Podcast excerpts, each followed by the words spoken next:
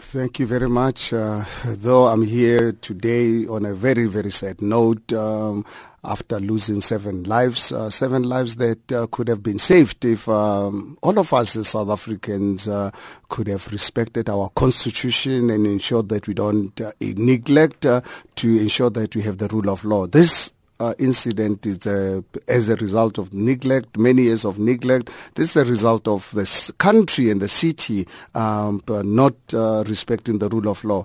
And I raised this particular matter. I remember quite well uh, on the 1st of December 2016 when I was addressing this uh, our residents around my 100 days. And during that speech, I made mention of the fact that uh, the city of Johannesburg is sitting with um, lots of challenges one of them being the question of hijacked buildings and criminality in the city.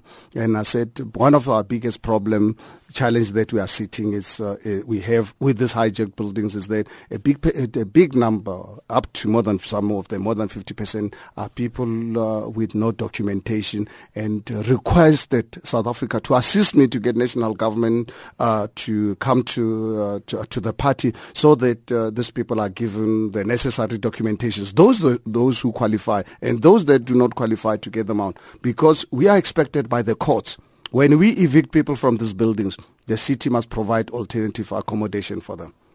And I don't really believe any South African, anyone or anybody in the world would expect the city to provide accommodation to people who we don't know who they are, they don't have documentation. So this becomes a real challenge for us. And I'd really appeal to national government uh, to come to the party before we lose more lives, because this is not just one building. We have over 80 of this, uh, such buildings, deplorable living conditions of people, of our, our fellow human beings. So this particular building, uh, the one in question, the City York building, uh, do you know who it belongs to? Do you know the status of the deceased and other people, the injured who are living in this building? Well, uh, up to yesterday, uh, I knew the building belonged to uh, a bank of uh, Mozambique, and I just got a report uh, late last yesterday afternoon that uh, there's a new owner, and I've requested them to give me a proposal as to who this owner is and what we can obviously discuss with them as part of our bigger picture in taking back the city, because all these buildings in the inner city are on a mission to ensure that I can work with the private sector to ensure that we develop uh, high-rise accommodation for our people. I'm sitting in the city of Johannesburg with over 300,000 housing backlog, and majority of our people who are looking for houses are our poor people who cannot, who do not qualify to get RDP houses, who do not qualify to get bonds from the houses. They are living in squatter camps. They are living in informal settlements. They are living in backyard uh, uh, dwellings in the townships and so forth. I believe as a government, we have the responsibility to take back the city. The private sector is willing to come in tomorrow to turn this city into a construction site, build accommodation for our people. But then I have a challenge as, as a city from a constitutional point of view. There are certain competencies that do not belong to me.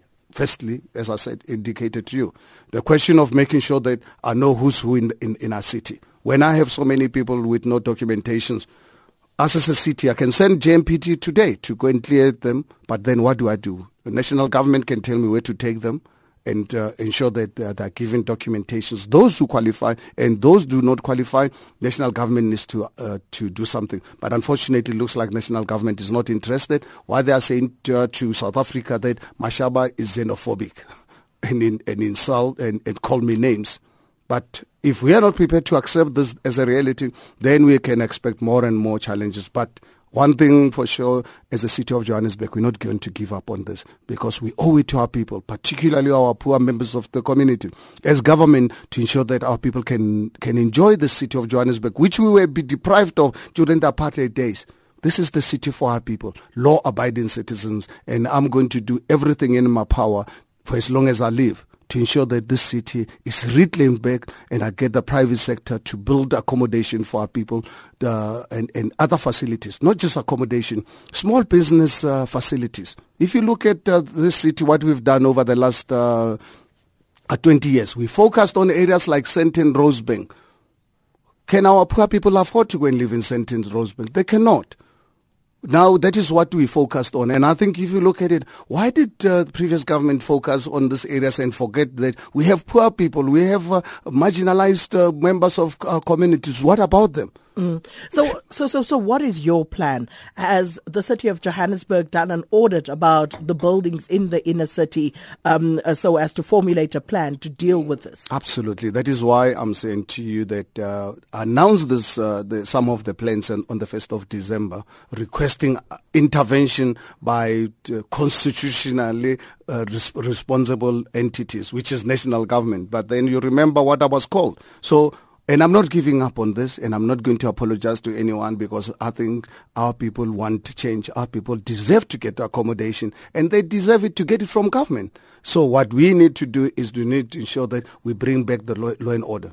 You ask yourself logically, why do you think people, uh, owners of these buildings, just some of them left them? Some of them, obviously, these buildings were hijacked from them. We have uh, uh, some of the people every day come into our offices say, can you help us uh, get our buildings back? Our people, particularly to, to, my black brothers and sisters who in the New South Africa bought properties in Hillbrows and Yeoville using their, uh, their, their, their hard-earned money because they wanted to live next to where they are working. Now all of a sudden, these buildings were taken over by criminal syndicates and now our people have lost all their wealth. You can mm. imagine if uh, you're, you're, you're, a black South African who was denied in the past uh, to buy property in Hillbrow, Yeoville and so forth now comes the new South Africa, you buy property here. And then a few years later, on with a bond, a few years later, this whole building becomes an, uh, a lawless place. What happens? You end up losing, you owing the bank. Our people are in debt today because of that situation. This is not something that just really happened by accident. This is a manifestation of government uh, uh, re- neglecting to ensure that there's a rule of law in a country. I don't think many people were surprised that this happened and um, wouldn't be surprised if this sort of tragedy recurred.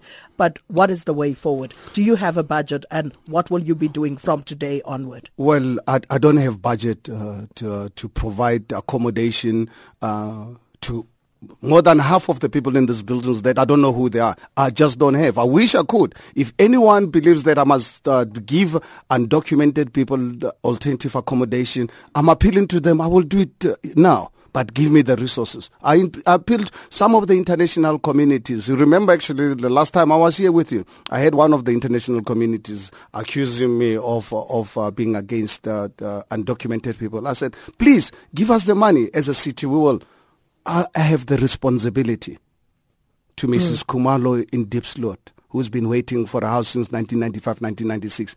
Law abiding. So for us as a city, when we provide, I can assure you, and I don't apologize to anyone, I will provide accommodation with my limited budget to Mrs. Khumalo, who's been waiting for a house since 1995. I'm not going to, I'm not going to reward criminality where people hijack to jump the queue so that uh, they can get attention from the city of Johannesburg. That's not going to happen. It's not going to happen because we're, we're a heartless leadership. It's not going to happen because I don't have the resources. I've got very limited. So when I address our people, I will address first preference to, our, my, to the law-abiding citizens. Final question from one of our listeners, uh, Spiwo Mungeka, who wants to know, can you ask uh, Mr. Mayor, how far is the forensic investigation on Jozi at work as was promised? Well, uh, Jozi at Work is a debt program. Um, it's a debt program. Um, it's part of uh, uh, the level of uh, corruption that I've uh, uncovered in the city of Johannesburg, where government creates uh, the labor brokers. What we've done as a new administration in the city of Johannesburg, we am said, I said to government, when you have short-term contracts, please don't play because we've got labor laws. You compromise poor people, you give them to a labor broker. I'm saying is employ them directly and don't provide employment opportunity to our people on the basis of political affiliation because this uh, Jozi at Work was a system to reward people for political uh, agendas. I'm saying this political agenda must die. And I'm saying to the officials in all the departments, if I discover our people being given jobs for political reasons, you're out.